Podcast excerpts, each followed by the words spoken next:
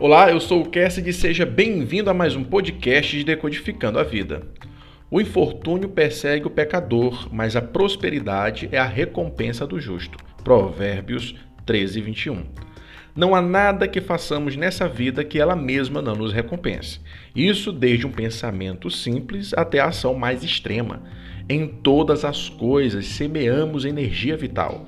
Nesse exato momento, seu corpo está gastando energia para manter todos os órgãos em funcionamento. Nada nesse universo é feito sem que haja alguma entrega da nossa energia. Na linguagem bíblica, nós chamamos isso de lei da semeadura. O ser humano está constantemente semeando. E não pense que a omissão ou não fazer nada não seja uma forma de semear. Tudo está sendo depositado na existência em todo o tempo, e ela dará sua recompensa por cada ato ou pensamento. Você pode chamar isso do jeito que quiser, se como karma, lei da semeadura, lei da causalidade. O fato é que o programador do universo estabeleceu assim a ordem das coisas.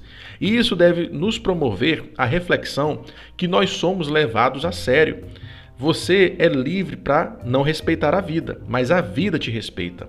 Todas as suas ações ou pensamentos são milimetricamente contadas e serão correspondidas uma hora ou outra. Lavoisier disse um negócio interessante. Ele disse: Na natureza nada se cria, ou seja, nada é acrescentável, não existe nada que você não faça se não for pela matéria já existente.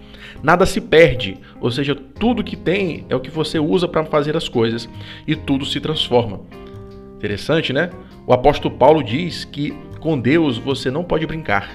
Aquilo que o homem planta, ele há de colher. Aquilo que nós semeamos, seja bem ou mal, nós receberemos a ceifa. Posso sofrer o mal que não provoquei? Sim, porque as nossas ações, tanto boas como ruins, podem afetar a vida de uma outra pessoa.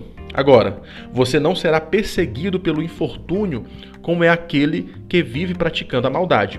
Dias difíceis são comuns a todos nós e até para os outros animais. Todavia, devemos continuar plantando aquilo que desejamos colher.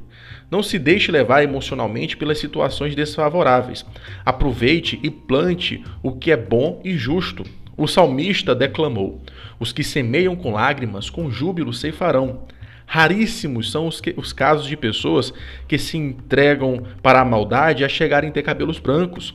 Todos os que se entregam, se entregam a uma vida de iniquidade pagará com a sua própria vida. Lembre-se, todas as coisas, todas as nossas energias estão sendo contabilizadas.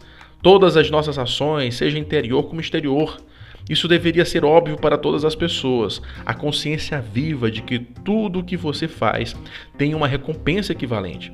Então, tudo que for bom, nobre, verdadeiro, justo, puro, amável, correto, seja o que ocupe o teu pensamento, como também as suas ações. Como toda semeadura ou investimento, exige-se um tempo de maturação. Por isso, nunca pare de semear. O código aqui é o seguinte: Confie em Deus e faça o bem. Essa é a combinação perfeita do modo de ser do ser humano. Descansando na fidelidade de Deus e praticando boas obras, suando, chorando, sorrindo, seja como for, mas semeando bem em todo o tempo, no seu trabalho, estudos, tempo com a família ou com os amigos, seja na igreja, seja em uma festa, em qualquer ambiente ou com qualquer pessoa, semeie o bem. Faça uma boa ação todos os dias. Seja um semeador do bem nesse mundo e a vida, no tempo certo, obterá, você obterá os frutos do seu labor. Fazer o bem cansa, mas é o que realmente compensa nessa vida. Pratique o mal e seja perseguido pela maldade. Faça o bem e colhe os bons frutos da vida. Seja um abençoador e você será abençoado. Sempre se recorde que o Criador te leva a sério o suficiente para considerar todas as suas obras. Esse foi o nosso Decodificando de hoje. Agradeço a atenção e até a próxima, se Deus quiser. Fica com ele.